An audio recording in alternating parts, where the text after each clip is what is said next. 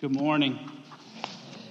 It's a blessing to be here with all of you. I know that, uh, and, and all those who are joining us online. It, we know that there are a lot of you that we can't see, but we feel you here with us. And we are moving on, wishing this pandemic was gone, and still finding ourselves being extra cautious here in this space.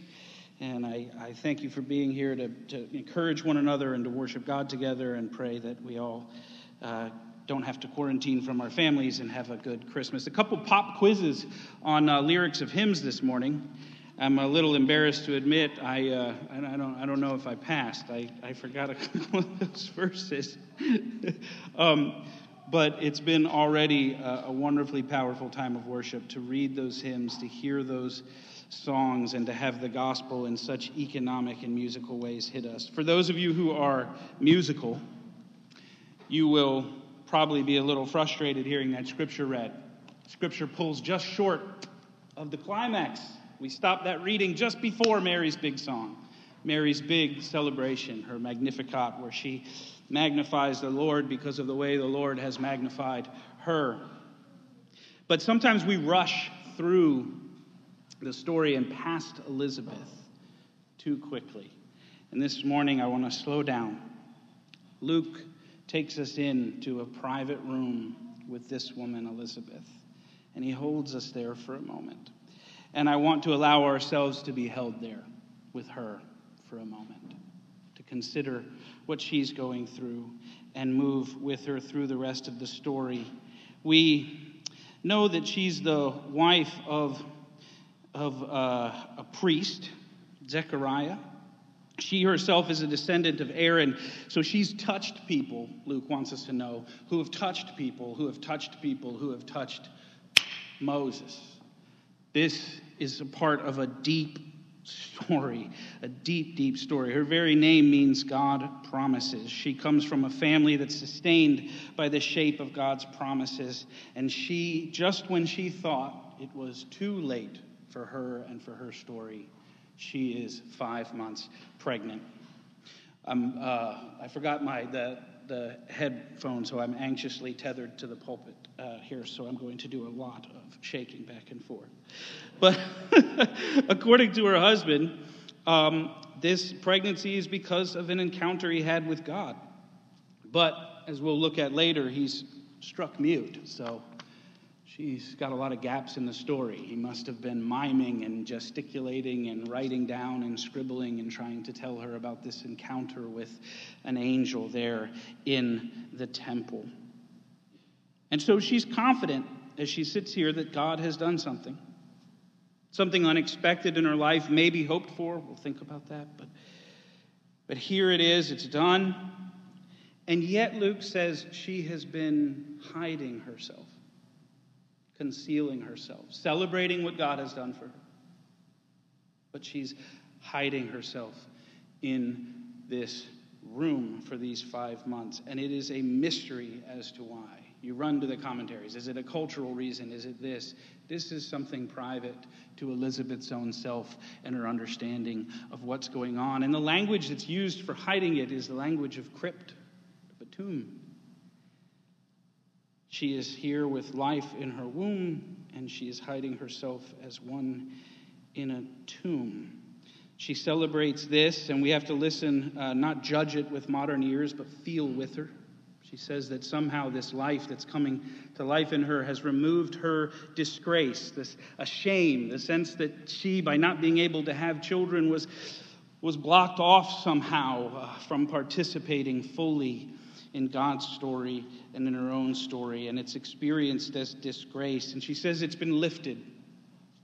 But here she is, knowing that God has worked in her, knowing that God is bringing something to life in her, and hiding in the tomb. What does it mean for us? What does Luke want us to see in this? So we draw near. We wonder if we're in this story somewhere. Luke is, um, well, let's back up. How'd we get into this woman's private space anyway? Luke tells us right from the beginning of this account that he is aware that there are many other people who have sat down to tell the gospel. But he wants to make clear right from the beginning of his gospel that he's doing something different. It's, he's telling a story, It's going to involve stories. But his primary concern is that what he's articulating to us is event. His events have been fulfilled among him. Apparently, there's this community that's been created by these events. And this word now, somehow, he says, it has made them a servant of this word. They've become servants of the word. And there are eyewitnesses, people who have seen these things, and they've handed it down. And he wants those who love God, us who draw near, who hear this story, to either be open to it and to receive it and to be drawn into it, or if we're already people who trust it, to be certain about these things. The word that's used, that Tom's talked about this in earlier sermons, is, is uh, a word related to the word we get asphalt from. He wants us, these are concrete things and He wants us to be able to put our feet down on them and know they're hard and know about them. He is talking about happenings, events. And so, having established this, this, this uh, trajectory for his proclamation, then he moves into the story. And he doesn't start with once upon a time, he starts with in the days of King Herod of Judea. Herod has control, not of the people. Herod might have wanted Luke to call him king of the Jews. That's what he's worked very hard to make himself that. But he doesn't call him that, but he does say he's wrangled control of this territory, and somehow the days are named for him. And you'd expect us then to begin in the palace. Start the story there. What are, what are Herod's people up to? What's Herod doing? How's, how is Herod the Great feeling at this particular time as we zoom in in this story? But he doesn't. He zips right past that and zooms in on Zechariah, and on Elizabeth. A man whose name means God remembers, a woman whose name means God promises. They are at work living out their lives blamelessly, righteously, he says, in relationship with God. And they're living their lives out not in the gaze of the king, but it says again and again in the text, before the Lord. Before the Lord. We know from the way Luke says it that they have a sense that they are in a story, that maybe the days are named for King Herod, but, but their life, its shape, is before Yahweh, before God. And we learn quickly that we're not on palace time anymore. Maybe we're on temple time. We're trying to figure this out, but we notice that Luke keeps changing it. And so now we're all of a sudden in the time of the incense, a time when people are gathering together and praying. Zechariah is in the temple carrying out his priestly duties, praying on behalf of, of the nation and praying on behalf of himself. It's quite possible that Jeremiah, I mean, that Zechariah is sitting there praying at first, maybe for the people thinking about their condition, their place underneath Herod, the great promises that God had made of, of old, the sense that he and his people are languishing in, in, a, in an endless plight of battling and struggling with one another. Maybe he's thinking of Malachi, the prophecies of Malachi that say, Oh, Israel, you're, you're, you've gotten confused. You have more than one story running in your life. Um, Malachi in chapter 2 says that there would be a time when he, God speaks to Israel. He says, Have we not all one Father? Has not God created us? Why then are we faithless to one another, profaning the covenant of our fathers?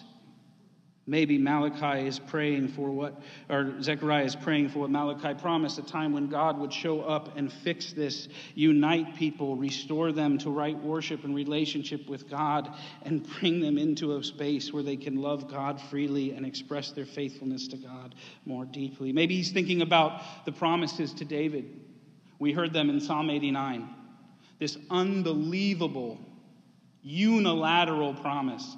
If you read Psalm 89, or if you think about 2 Samuel 7, or, or Jeremiah 33, this idea that God had promised that He would not let everything fall apart. He would raise up someone after David, a scene in the light of David, and He would have a kingdom that would last forever, a story that wouldn't end, a story that would be about justice, about life, about full relationship with God. And God sees Israel struggle again and again there to be faithful to this story and to the promises of God and to what God is doing in the world and to have a mix of patience and participation. But God promises them there's nothing you can do that will stop this. You look at Jeremiah 33. It says, Thus says the Lord of hosts in this space that is waste without man or beast, and in all the cities it shall again be habitations of shepherds resting their flocks Da, da, da, da, da, that's the wrong section. In those days, at the end of time, the righteous will spring up for David, and he shall execute. All right, so here's what Jeremiah 33 says. Jeremiah 33 says, referencing Psalm 89 and elsewhere, you see it in Psalm 89 that we had a call to worship too. It says basically that in order to get God to stop fulfilling his promise and being faithful and for his loyal love to be determinative for Israel, you'd have to be able to separate the night from itself and the day from itself. You'd have to be God yourself and stop time and stop the planets to keep God's faithful love from restoring the house of Jacob, even out of its faithlessness. Maybe Zechariah is thinking about this. He's praying, knowing that the nation is divided, knowing that the nation is in trouble, knowing that the story is in turmoil, knowing that human sin is a part of it, and praying for it. And then all of a sudden, his prayers turn to himself. And I never did get a son, God. Can I have a child if this story's real? If you're doing this? If I can't see it, can I at least have a child who can be a part of it? If you're not going to do it this week, or next week, or next month, my son be a part of it? Maybe. And there's a messenger of God, an angelos, an angel. angel. And Zechariah is quite immediately afraid, and the angel says, uh, Do not be afraid. God has heard your prayer, and here it is. Those two things coming together the hope for future participation and personal participation in the story, the hope for overcoming the sins and the shortcomings and the plights that have caused the story to be incomplete and to seem to have stalled, languishing exile, and God promises a way out. And Zechariah, true to the name of Jacob, comes out of his fear very quickly and instead of celebrating this miraculous thing that's happened, just like Jacob, he tries to get this angel in a headlock and make him bless him. make him, he says, I want it in writing. How can I know that this is going to happen? Because I don't know if you've seen me. I don't know if you know my wife, but we're pretty old. It's a little late in our story for this. But I want to know what's going to happen. And instead of touching his hip and making him walk with a limp, he makes his tongue limp. He says, It's going to happen. What do you mean tell you it's going to happen. The event is the happening, the event is the sign. Go home to your wife. Watch. Wait. Is it going to happen? So Luke wants us to look there and see there that in Elizabeth this is happening. The sign that this is real, that what's happening is unfolding. And Elizabeth you know, she's sitting there with this alive in her. Who knows how Zechariah told her about it coming home and gesticulating and mumbling and trying to write down what's happened. It's really quite absurd, the whole thing. And Elizabeth is sitting here pregnant. And we have a bird's eye view. She doesn't. She didn't meet the angel. She received a message about a message from a messenger representing another messenger who seems a little hopped up and a little mad and a little crazy, and she's loved him all her life. She knows he doesn't lie. So she trusts him, but goodness, he can't talk. Is he sick? What? You know, but here she is, lo and behold, she's pregnant. But her emotions must be swinging like a heavy pendulum. We can scarcely imagine how dangerous childbirth was in the ancient world. Just imagine what, what she might be thinking here. Is, has she miscarried before?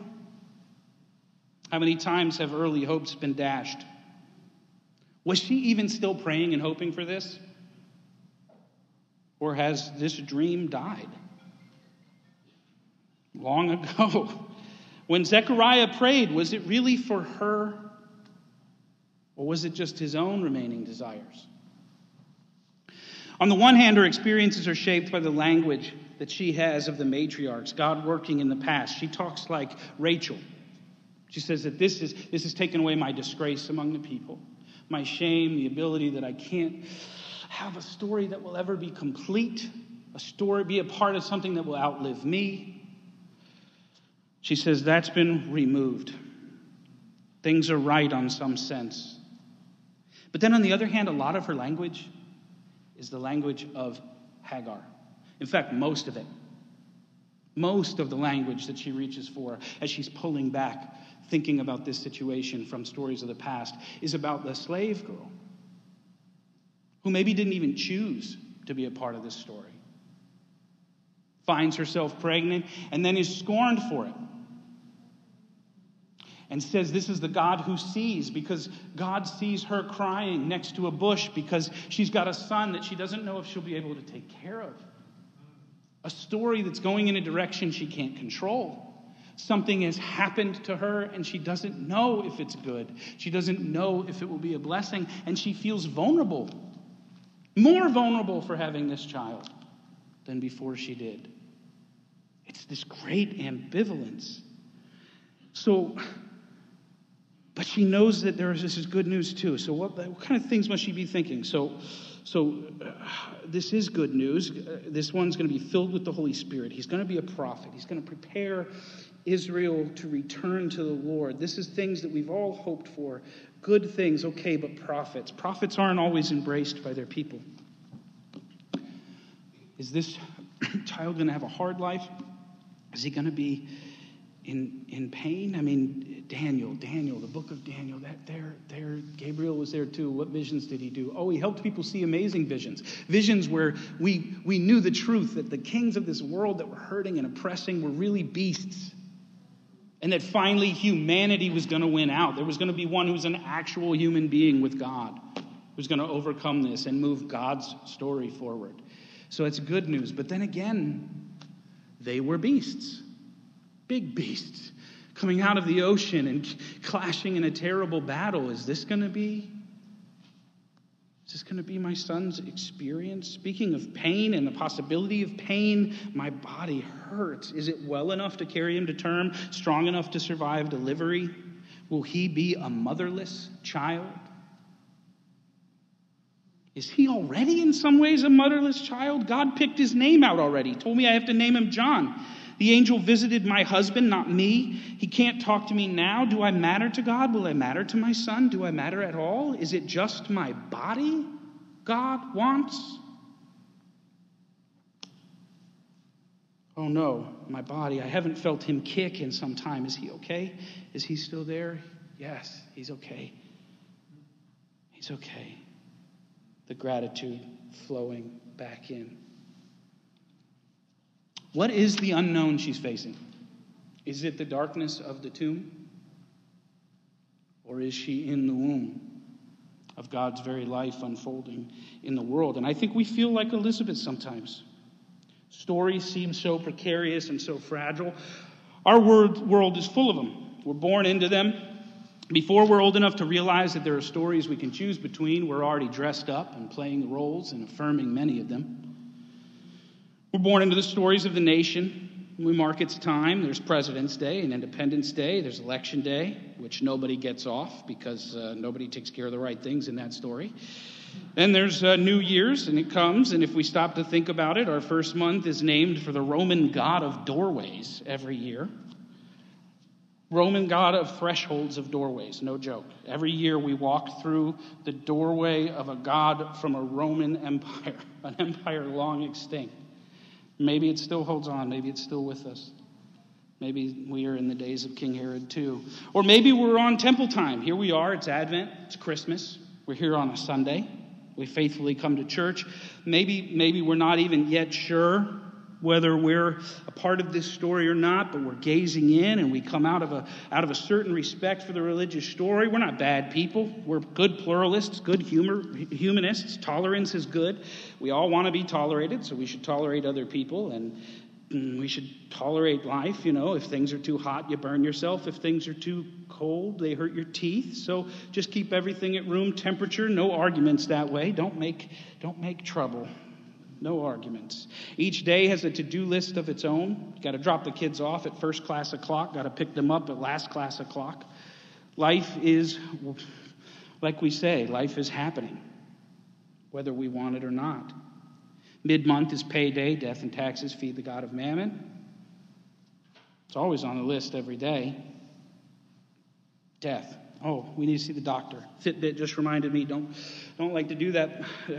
don't like to do that because blood pressure raises. Because every time we're in the doctor, the story of mortality raises its head, and we remember that we're vulnerable and we're in the hands of specialists and we need help because we're not going to live forever. Who wants to do that? So maybe I'll put that off till next week. No one has time for stories. Stories are too draining trying to figure out which one is true. On the one hand, we don't have time for it, but you say that, and you see your friend's face when you say that, because your friend is a person of color who lives in a racialized country, and you know stories matter to this person because he's told you that uh, he lives in a story where people say his life is less valuable than your own. You realize that some stories are lies that kill. Stories aren't really fantasies, they're, they're real. And you think about your friend who's a woman and you know that she's a better preacher than you, smarter than you, probably more brilliant than you, and she didn't choose to become a minister and serve the church because some churches don't want her teaching there. You realize stories really matter. It's irresponsible to ignore stories.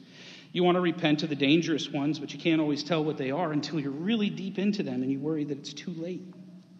You look at the world full of stories and you can't stop. You feel afraid, afraid the lies will outlive you and harm your children. You used to hope your child would be like you, but maybe sometimes now you might be worried that your child is doomed to be like you. you yeah, right? He's Rowan's three years old. I'm already there.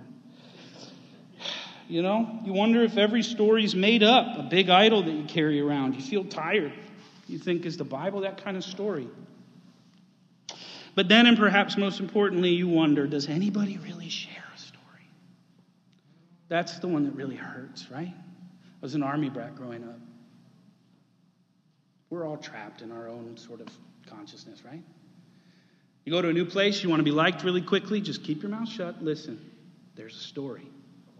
There's a story in the school, there's a story in the church, they're a little different, but you can pick up the narrative real quick. And if you want everybody to like you, affirm their story. Affirm it with the way you talk, affirm it with the way you walk. I always say, if God hadn't gotten a hold of me, maybe I could have been a con man.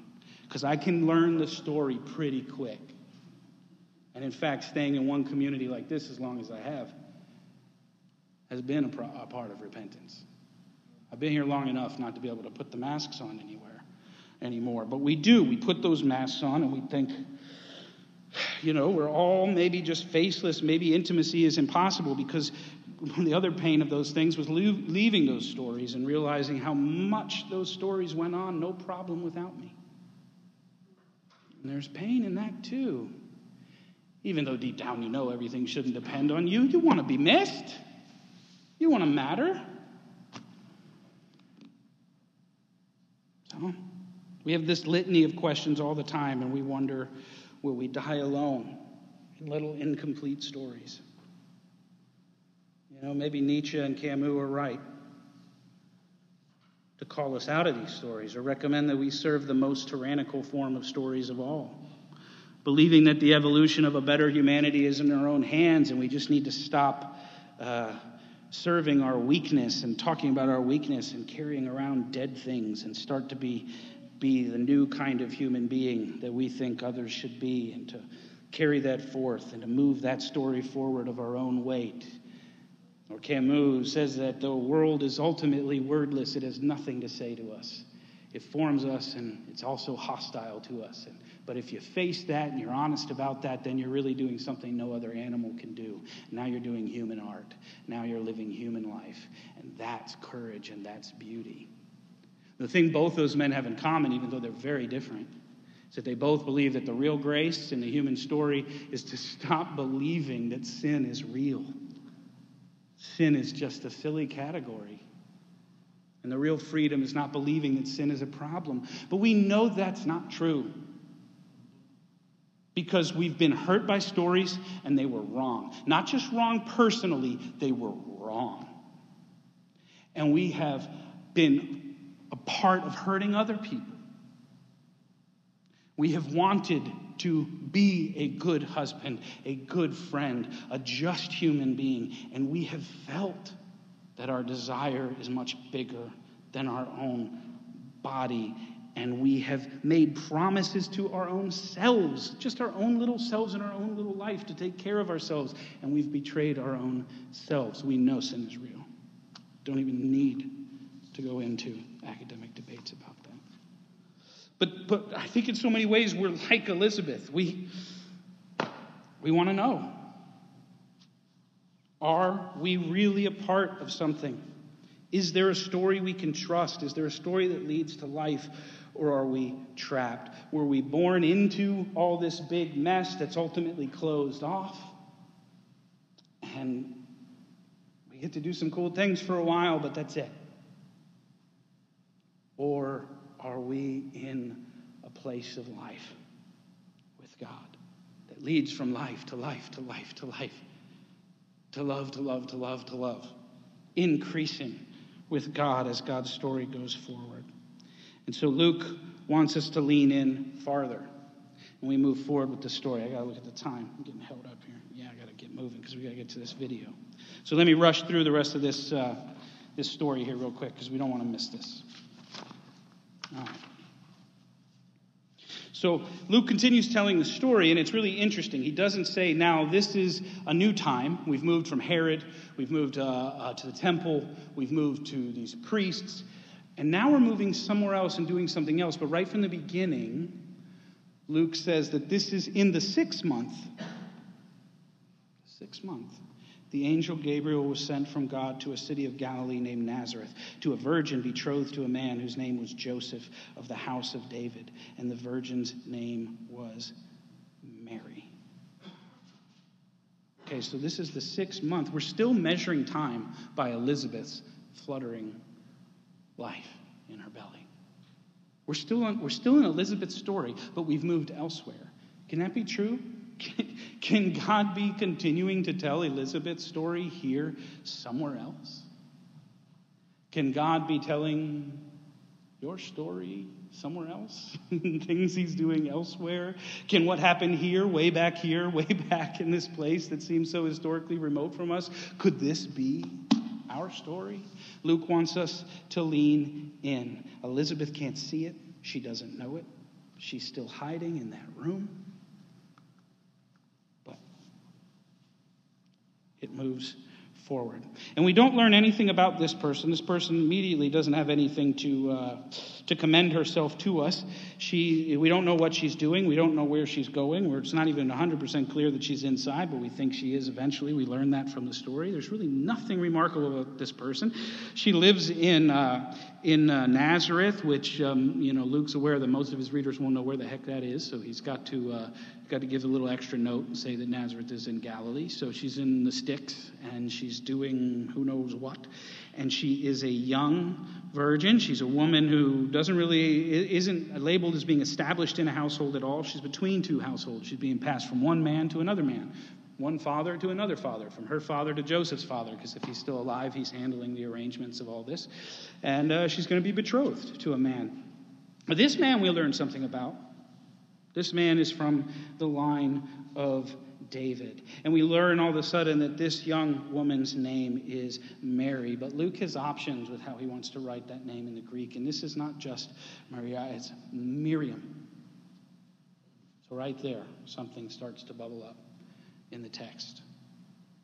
Miriam was, if you'll remember, also there with Moses, Moses' sister. When Moses was sent down the river and sent away, she's the one who keeps the story of salvation moving by plucking him out and sending him secretly to back to his own mother so that she can breastfeed Moses. She she uh, um, she um, is, is right there and intimately a part of it. She celebrates and worships the victory uh, when, when they're brought out of Egypt and when the charioteers can no longer follow them. So, this is somebody who is moving and working. But it's also Mariamne. It's very similar to Mariamne. Mariamne is this woman that Herod married to try and make himself the king of the Jews from the line of of kings who restored the temple back in the time of the Maccabees, and and uh, and they've worked on restoring the temple, and and uh, so in some ways this is also is this the real liberative work of God here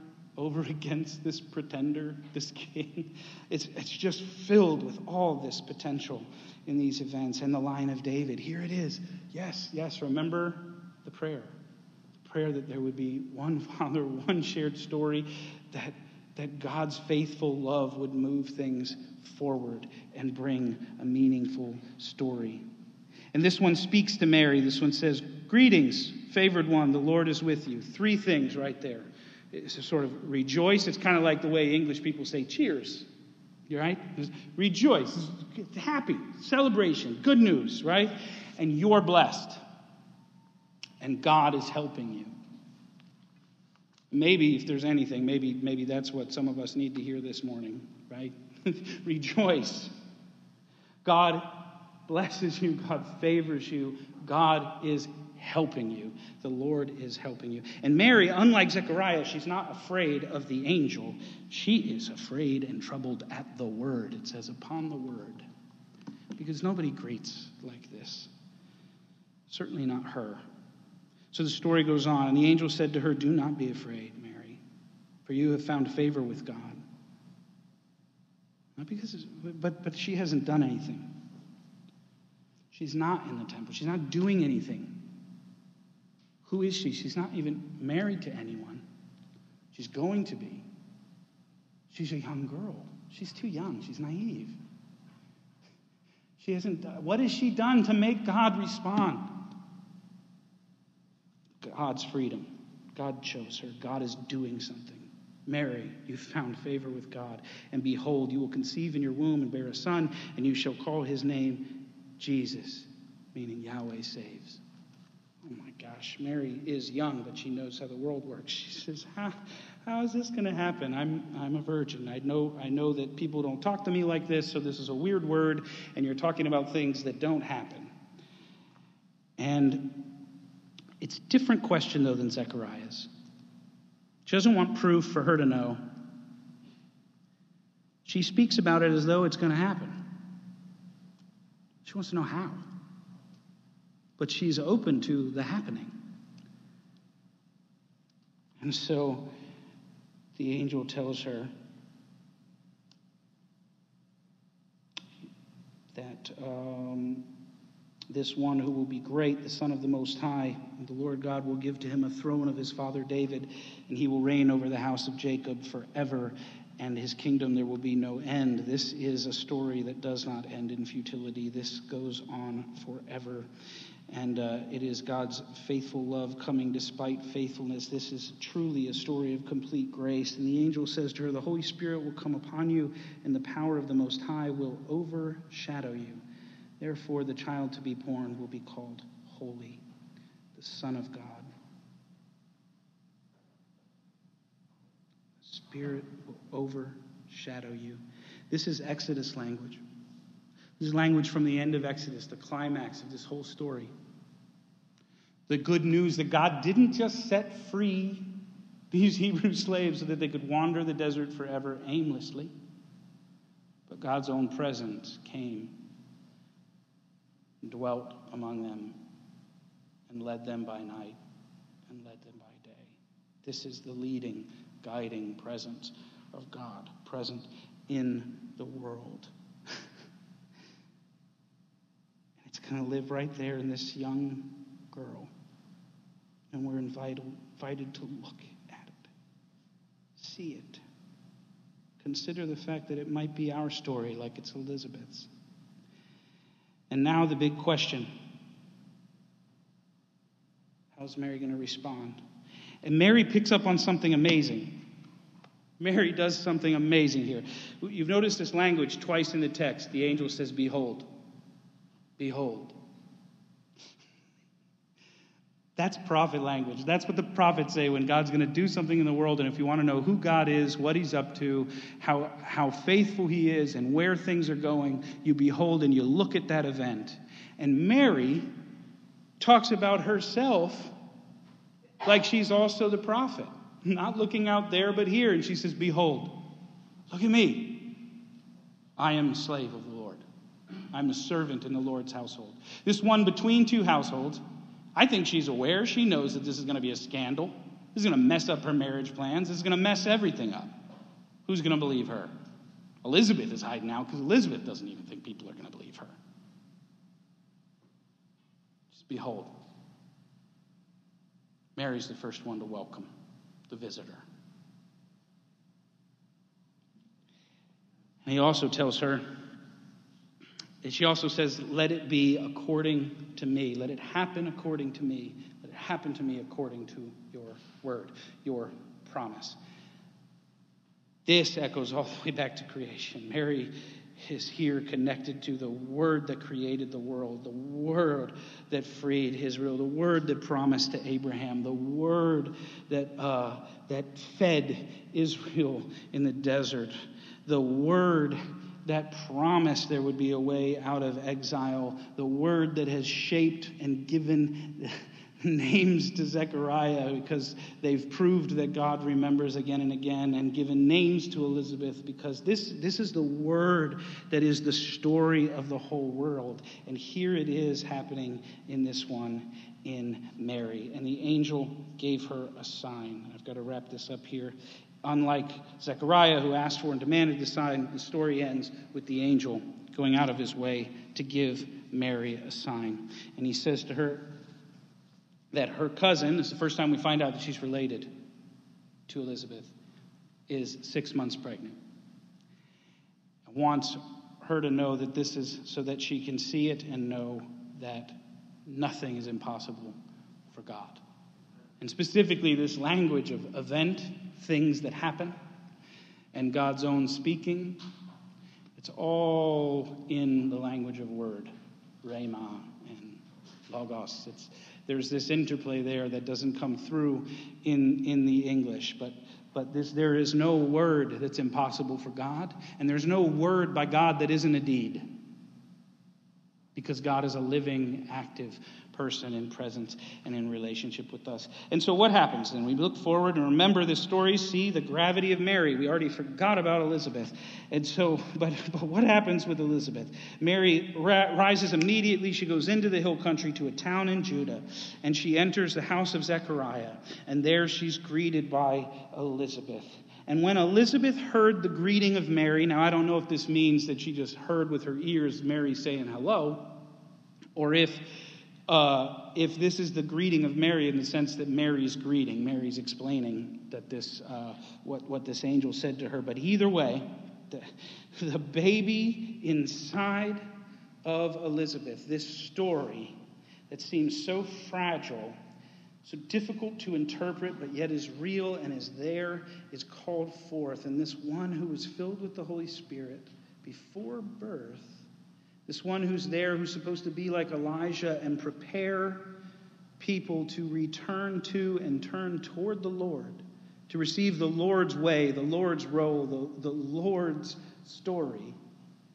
This one celebrates when Mary's voice hits his ears, when Mary and Jesus come into their house, when God, when Yahweh visits them. Yahweh saves, Yahweh's salvation, right there. Jesus in the belly comes into her household. Whatever's happening in her is there too. And it celebrates, and Mary receives the testimony from John the Baptist. She can't even see John the Baptist. You have Mary who's saying, Let it be according to me, let it happen to me according to your word. Mary hasn't even seen Jesus yet. And she's on it, she's with it. Elizabeth hasn't even seen John yet. But in this moment, she's connected and she celebrates and she moves away from living in a world of disgrace that God had to remove among men, uh, anthropos, and she begins talking about what's happening among women. Because she believes that what's happening with her and what's happening with Mary is God. God is doing this. And she says, with a loud cry, Blessed are you among women, and blessed is the fruit of your womb. And why is this granted to me that the mother of my Lord should come to me? For behold, when the sound of your greeting came to my ears, the baby in my womb leaped for joy, and blessed is she who believed that there would be a fulfillment of what was spoken to her from the Lord. Mary, Elizabeth receives this as a grace for her. This one inside of Mary is her Lord, is the Messiah. Yahweh's salvation is present is a part of her story. It's connected to what's happening in her, and she cries out. The language she uses to cry out is the same exact language that Paul uses in Romans 8 when he says, For if you live according to the flesh, you will die, but if by the Spirit you put to death the deeds of the body, you will live. For all who are led by the Spirit of God are children of God. For you did not receive the spirit of slavery to fall back into fear but you have received the spirit of adoption as children, by whom we cry, Abba, Father. This is the child who begins to give us one Father, one story, one hope, one promise, one story that is not a tomb, is never a tomb, and turns every single tomb in the world into a womb, a space where God can act, move, nourish, work, and give life. Maybe sometimes you have to see your story at work in other people. Maybe it's hard. We can't see everywhere, but maybe we have to lift our heads up and see how God works in other people to know that the story is real. Maybe we have to just be very conscious of what's happening inside of us and know that God is working there. But all of us here, God is kicking to life inside of you. You're pregnant with God's life. You are a part of a story that goes on forever. You cannot mess it up. Rejoice. You have found favor with the Lord. The Lord is with you. We can't screw this we have to wait and watch. It leads through Jesus and through John, through the cross, into the resurrection, reconciles us to God, reconciles us to one another, but it's the story we're a part of. And blessed are you if you believe that there will be a fulfillment of what has been spoken to you from the Lord. It's, it's an event, it's happening. And that is the real thing of faith. These amazing, mysterious words are the last things I leave you with from uh, Hebrews 11 1 through 3. It's a mystery. I won't explain it. I don't even understand it fully. But this story makes me think I do when we're looking at a word and a promise that's made flesh, and a word that created the world, and a spirit that's active. Now, faith, trust, is the, and the language is always assurance of things hoped for, but it's literally faith in some ways the, the substance. The same word is used to talk about Jesus being, being the very essence of the Father. That when you look at Jesus, you're actually seeing somehow what and who God is. So somehow faith, trust in this story is the substance of things hoped for.